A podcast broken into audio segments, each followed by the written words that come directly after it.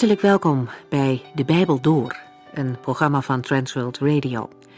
De Bijbel Door is een radioserie die u in vijf jaar meeneemt door de hele Bijbel. Van Genesis 1 tot Openbaring 22.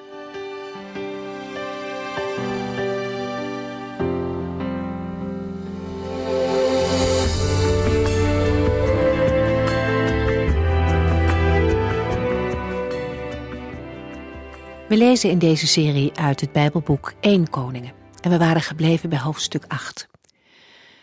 Daar zien we koning Salomo die knielt voor God in de aanwezigheid van zijn volk. Daarmee geeft hij een goed voorbeeld.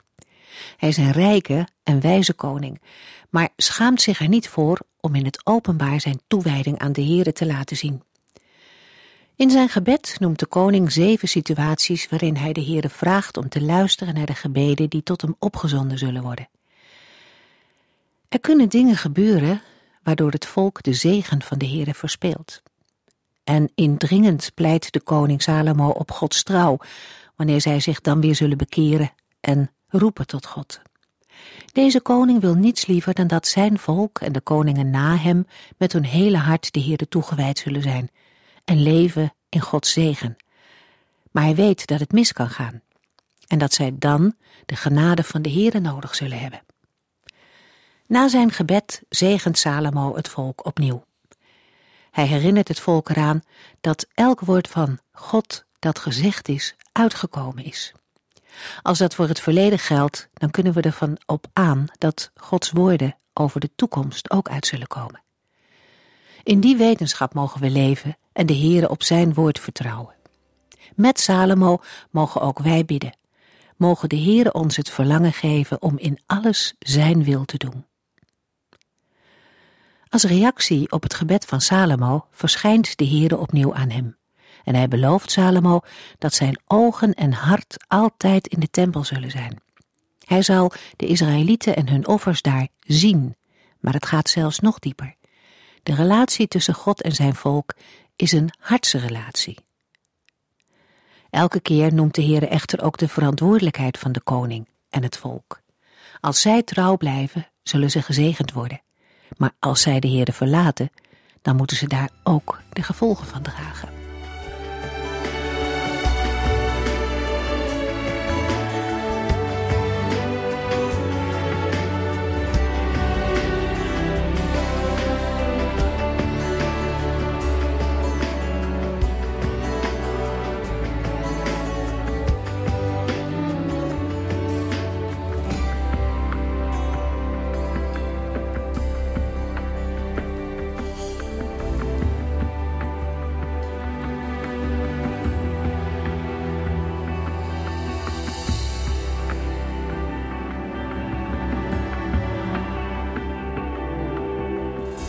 De vorige uitzending hebben we gelezen over de ontmoeting van de koningin van Seba met Salomo.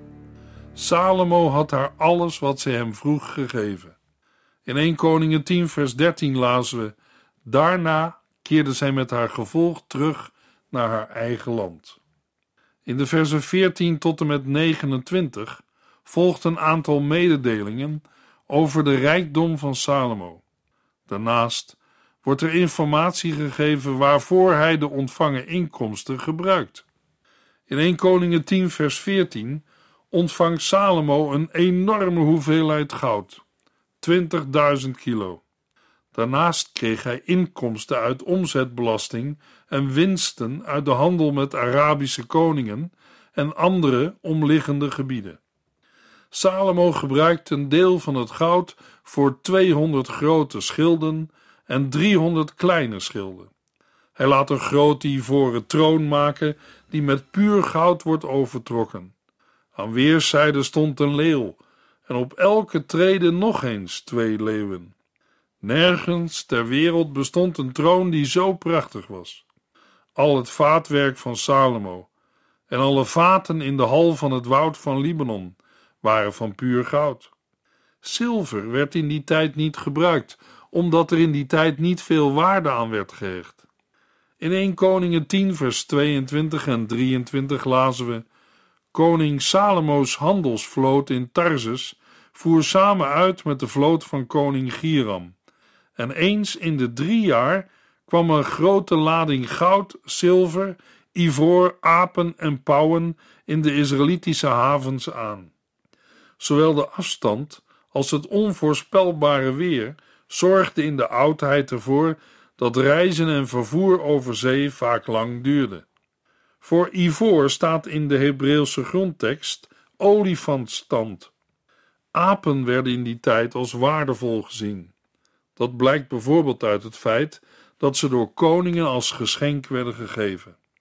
Het Hebreeuwse woord voor pauw is waarschijnlijk een leenwoord uit het Tamil en wijst naar handel met India. 1 Koningen 10, vers 23 en 24.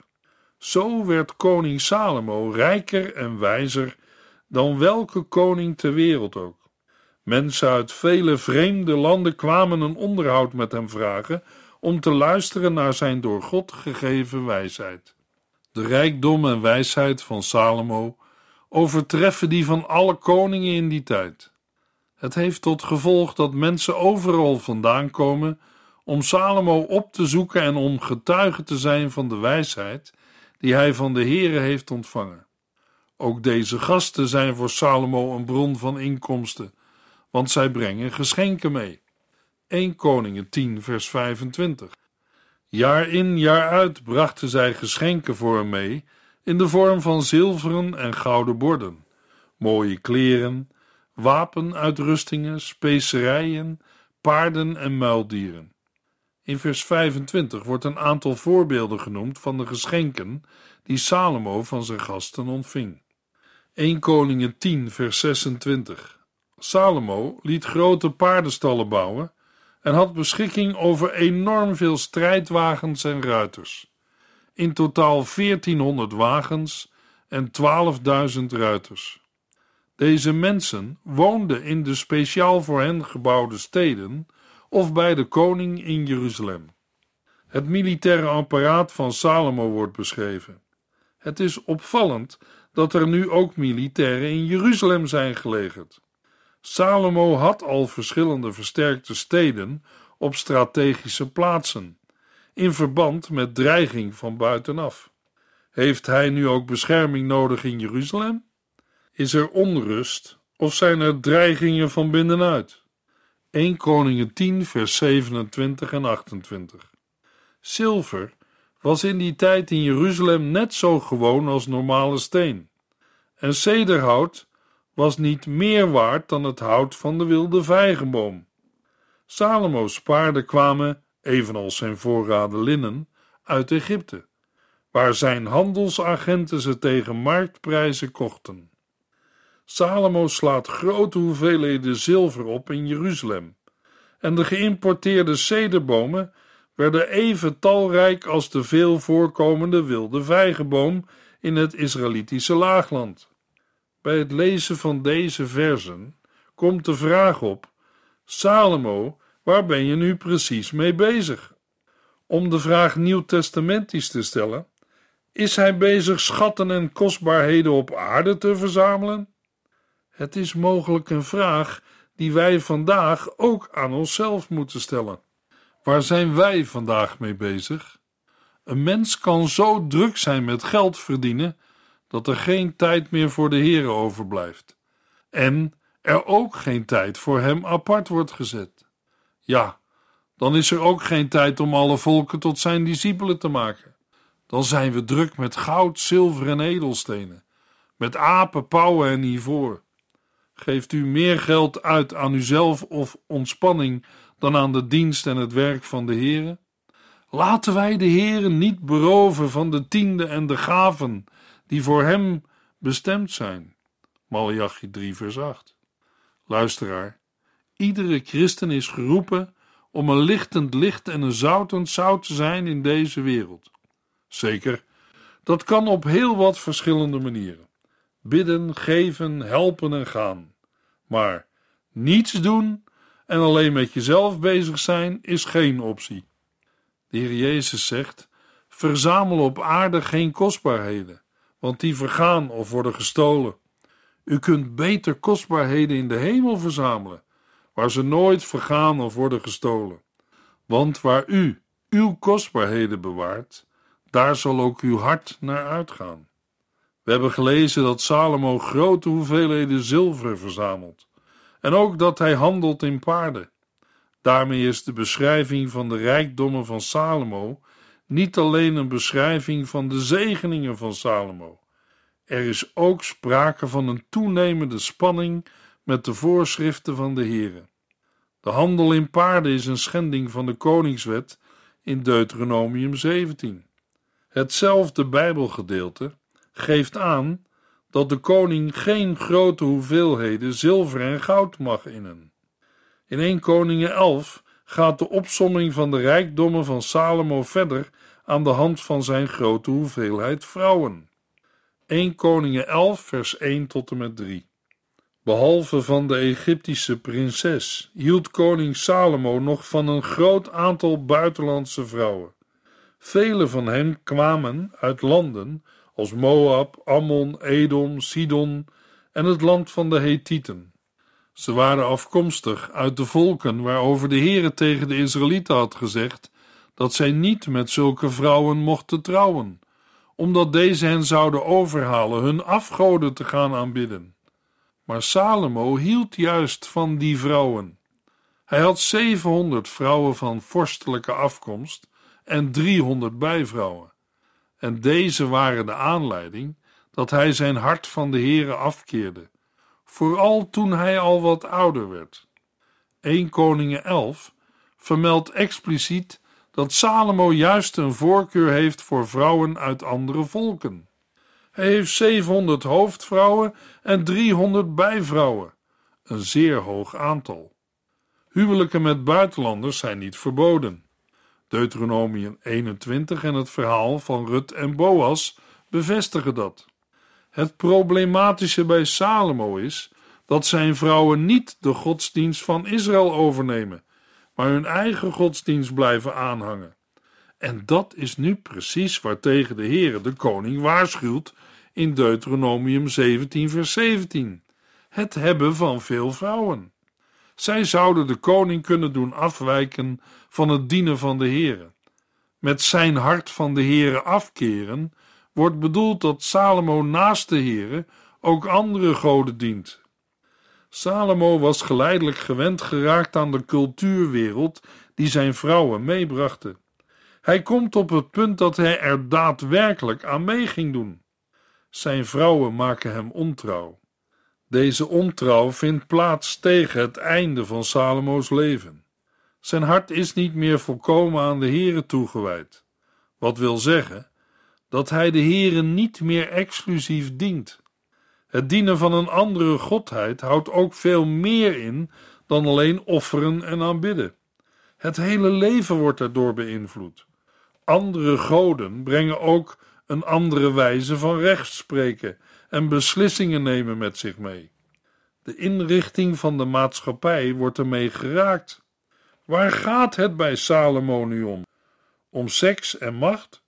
In de versen 4 tot en met 8 lezen we dat Salomo wordt vergeleken met zijn vader David. Het doet terugdenken aan de voorwaarden die de Heere stelde voor zijn zegen in 1 Koningen 9 vers 4. Maar Salomo houdt zich niet aan deze voorwaarden, want hij dient naast de Heere nu Astarte van Sidon en Milkom van Ammon. Milkom wordt een gruwel genoemd, omdat het dienen van Milkom verschillende afschrikwekkende praktijken met zich meebracht. Salomo doet wat slecht is in de ogen van de Heere. Salomo haalt de maatstaf van zijn vader David niet. Hij laat zelfs offerplaatsen bouwen voor vreemde goden, voor Chemos van Moab en Moloch van Ammon. Offerplaatsen, of ook wel hoogten of heuvels genoemd, zijn op zich neutrale termen. Ook de Heere werd op hoogten of heuvels aanbeden. Maar in de Bijbelboeken over de koningen hebben deze hoogten of heuvels een negatieve bijklank gekregen. De Septuaginta vermeldt de offerplaats niet. Mogelijk hebben de vertalers hem weggelaten omdat ze niet konden geloven dat Salomo zo dicht bij de tempel een offerplaats voor afgoden laat bouwen. Ook Kemels en Moloch worden gruwelijk genoemd. En het blijkt dat dit nog niet alles is, want Salomo laat voor al zijn buitenlandse vrouwen tempels bouwen, zodat ze zelf konden offeren aan hun eigen goden. De Heere wordt boos op Salomo, omdat hij hem niet meer exclusief dient. Met nadruk wordt vermeld dat de Heere, de God van Israël, tweemaal aan Salomo is verschenen. Beide keren vermaande de Heere Salomo om alleen hem na te volgen. In de laatste verschijning is de waarschuwing zelfs zeer uitgebreid. Hoewel Salomo de gevolgen kende, heeft hij andere goden toegelaten in Israël.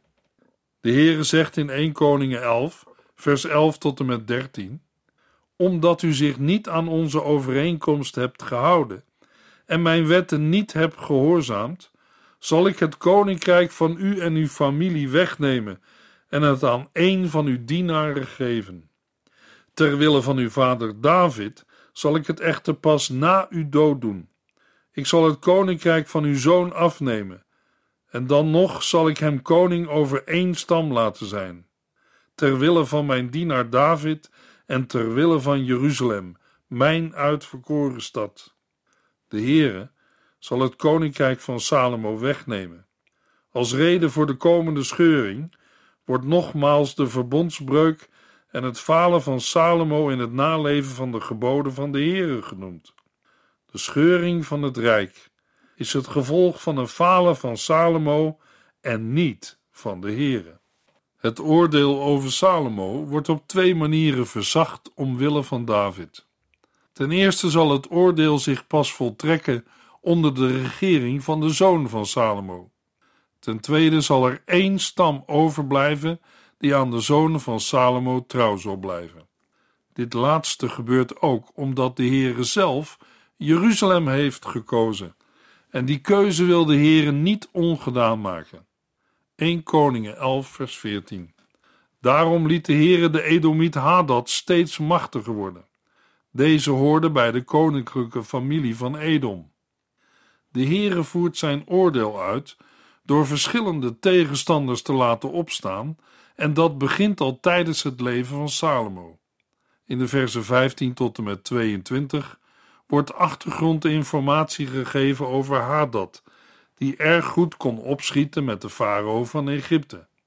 In vers 23 tot en met 25 wordt nog een andere rivaal van Salomo genoemd, Rezon, de zoon van Eljada. Hij was de leider van een groep bandieten die met hem naar Damascus waren gevlucht, waar hij later koning van Syrië is geworden. Dan komt Jerobiam naar voren. 1 Koningen 11, vers 26 tot en met 33. Een andere tegenstander was Jerobiam, de zoon van Nebat en dienaar aan het hof van koning Salomo. Hij was afkomstig uit de stad Sereda in Ephraim en zijn moeder Seruja was weduwe. De volgende gebeurtenissen vormden de aanleiding voor zijn opstand tegen de koning. Salomo herbouwde de burcht Millo en repareerde de stadsmuren die zijn vader had gemaakt. Jerobiam was een energiek man en een goede werkkracht, en toen Salomo dat zag, stelde hij hem aan als leider van de werktroepen van de stam van Jozef. Toen Jerobiam op een dag Jeruzalem verliet, kwam de profeet Agia uit Silo, die voor die gelegenheid een nieuwe mantel aan had, hem tegen en riep hem bij zich voor een gesprek. Toen de twee mannen daar alleen in het veld stonden, scheurde Agia zijn nieuwe mantel in twaalf stukken en zei tegen Jerobeam: Neem tien van deze stukken, want de Heere, de God van Israël, zegt: Ik zal het koninkrijk uit de handen van Salomo rukken en tien stammen aan u geven. Maar ik zal hem één stam laten houden ter wille van mijn dienaar David en ter wille van Jeruzalem, de stad die ik boven alle steden van Israël heb uitgekozen. Ze hebben mij verlaten en vereren de Astarte, de godin van de Sidoniërs, Chemos, de god van Moab, en Milkom, de god van de Ammonieten. Ze hebben mijn paden niet gevolgd en niet gedaan wat ik als goed beschouw. Ze hebben zich niet aan mijn wetten en geboden gehouden, zoals Salomo's vader David wel deed. Jerobiam komt op een dag de profeet Agia uit Silo tegen in het veld, waar niemand anders bij is. Daar scheurt Agia zijn nieuwe mantel in twaalf stukken en laat hij Jerobiam er tien stukken van uitzoeken. Agia profiteert dat de Heer het koninkrijk van Salomo zal afscheuren en aan Jerobiam tien stammen geeft. Opnieuw klinkt de verzekering dat er één stam aan Salomo's nakomeling zal worden gegeven, omwille van David en Jeruzalem. Het is opmerkelijk dat er maar elf stammen verdeeld worden, terwijl er twaalf stammen en twaalf stukken van de mantel zijn. Waarschijnlijk wordt bij Juda ook de stam van Simeon gerekend. Het grondgebied van Simeon is namelijk omsloten door het stamgebied van Juda. De Heere geeft de reden van zijn oordeel aan. Er is afgoderij gepleegd, en ditmaal wordt het hele volk op deze wandaad aangesproken. In de versen 34 tot en met 38 wordt verteld dat Salomo zelf zal worden gespaard omwille van David. Hij zal blijven regeren tot zijn dood. Aan Jerobiam wordt toegezegd dat de scheuring zal plaatsvinden tijdens de regering van de zoon van Salomo. De belofte die de Heer aan David heeft gedaan, zal hij houden. Er zal altijd een nakomeling van David in Jeruzalem bij de tempel van de Heere aanwezig zijn. Ook voor Jerobiam is er een belofte, want hij zal koning zijn over Israël. De voorwaarden die de Heer aan Jerobiam stelt, zijn dezelfde als in 1 Koningen 9. Ook voor Jerobiam is David het grote voorbeeld. De hulp van de Heer is afhankelijk van het feit of Jerobiam de geboden en wetten van God gehoorzaamt. In vers 39 lezen we: Maar om Salomo's zonde zal ik de nakomelingen van David vernederen, maar niet voor altijd. 1 Koningen 11, vers 40 tot en met 43. Salomo probeerde Jerobiam te doden, maar deze vluchtte naar koning Sisak van Egypte en bleef daar tot de dood van Salomo. Alles wat Salomo verder deed en zei, staat beschreven in het boek De geschiedenis van Salomo. Hij regeerde Israël veertig jaar vanuit Jeruzalem, waarna hij stierf. Hij werd begraven in de stad van zijn vader David en zijn zoon Regabiam volgde hem op als koning. 1 Koningen 12 vers 1 tot en met 5 Regabiam ging naar Sichem waar heel Israël samenkwam om hem tot koning te kronen. Jerobiam, die nog steeds in Egypte was, waarheen hij voor Salomo was gevlucht, hoorde van zijn vrienden over deze plannen. Zij drongen er bij hem op aan de plechtigheid ook bij te wonen. Daarom mengde hij zich onder de Israëlieten in Sichem, waar hij samen met de Israëlieten eisen begon te stellen aan Regabiam. Uw vader was een harde meester, zeiden zij tegen Regabiam. Wij willen u niet als koning, tenzij u belooft dat u onze lasten zult verlichten en ons beter zult behandelen dan uw vader deed. Geef mij drie dagen de tijd om hierover na te denken, antwoordde Regabiam. Kom dan terug voor het antwoord. Ze gingen daarmee akkoord. 1 Koningen 12 beschrijft afwisselend de geschiedenis van het noordelijke tienstammenrijk Israël en het zuidelijke tweestammenrijk Juda. Begonnen wordt met de scheuring van het rijk na de dood van Salomo. Na het verzoek van Jerobiam en het volk bespreekt Regabiam de zaak met de leiders van het volk. In de versen 6 tot en met 16 is te lezen dat het overleg volledig uit de hand loopt. Regabiam schuift het advies van de leiders aan de kant en luistert naar de mannen van zijn eigen leeftijd. Als Jerobiam en de Israëlieten drie dagen later terugkomen om een antwoord, horen ze dat de koning weigert in te gaan op de eisen van het volk. Het mondt uit in een opstand. De mensen schreeuwen: Weg met David en zijn familieleden. Laten we naar huis gaan. Laat Regabiam maar koning zijn over zijn eigen familie. En zo liet heel Israël hem in de steek uitgezonderd de stam van Juda. In vers 18 wil Regabiam nog onderhandelen, maar die lopen uit op de steniging van Adoniram. Regabian vlucht naar Jeruzalem en daarmee is de scheuring van het rijk een feit. Jerobiam werd tot koning uitgeroepen over het tienstammenrijk. Regabiam wil Israël nog met geweld dwingen hem als koning te erkennen, maar daar steekt de Heer een stokje voor. De profeet Semaja moet hem zeggen dat zij niet tegen hun broeders mogen vechten, want alles is zo gebeurd omdat de Heere dat zo wilde. De onwijze beslissing van Regabiam gaf Jerobiam de gelegenheid een noordelijk koninkrijk te vormen.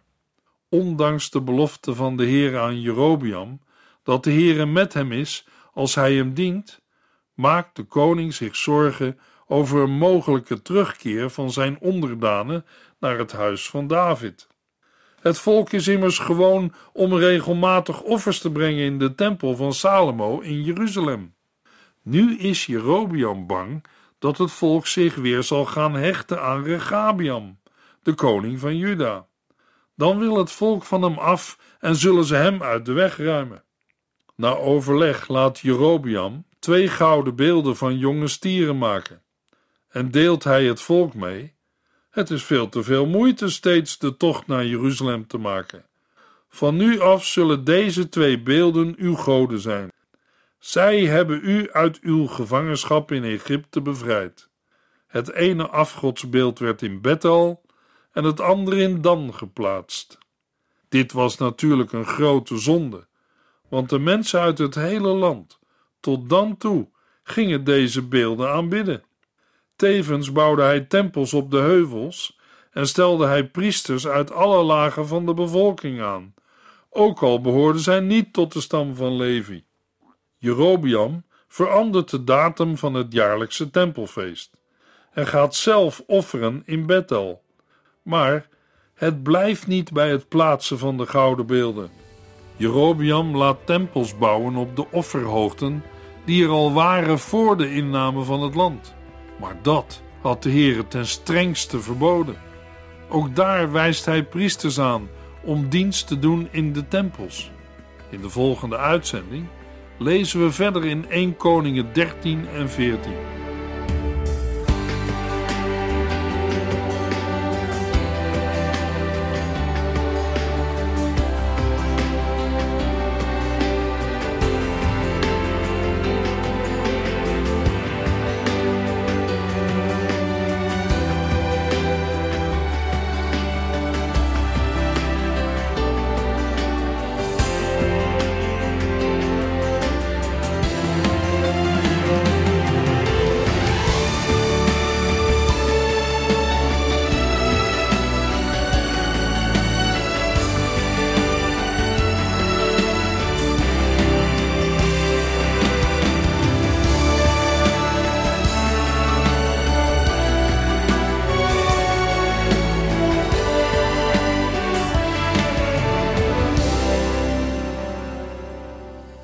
Geluisterd naar De Bijbel Door.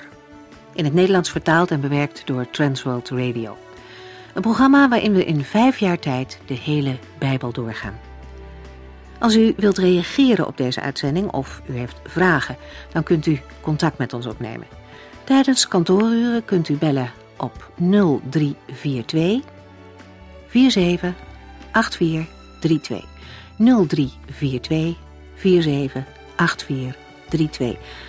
Ook kunt u een e-mail sturen naar de Bijbel door transworldradio.nl en natuurlijk kunt u ook via de post ons bereiken. TWR, postbus 371, postcode 3770, AJ in Barneveld. Dit programma werd gepresenteerd door Cor Weda en Ike André. Techniek was in handen van Odin van Woerdekom. En wij allemaal bedanken u voor het luisteren. Graag tot de volgende keer.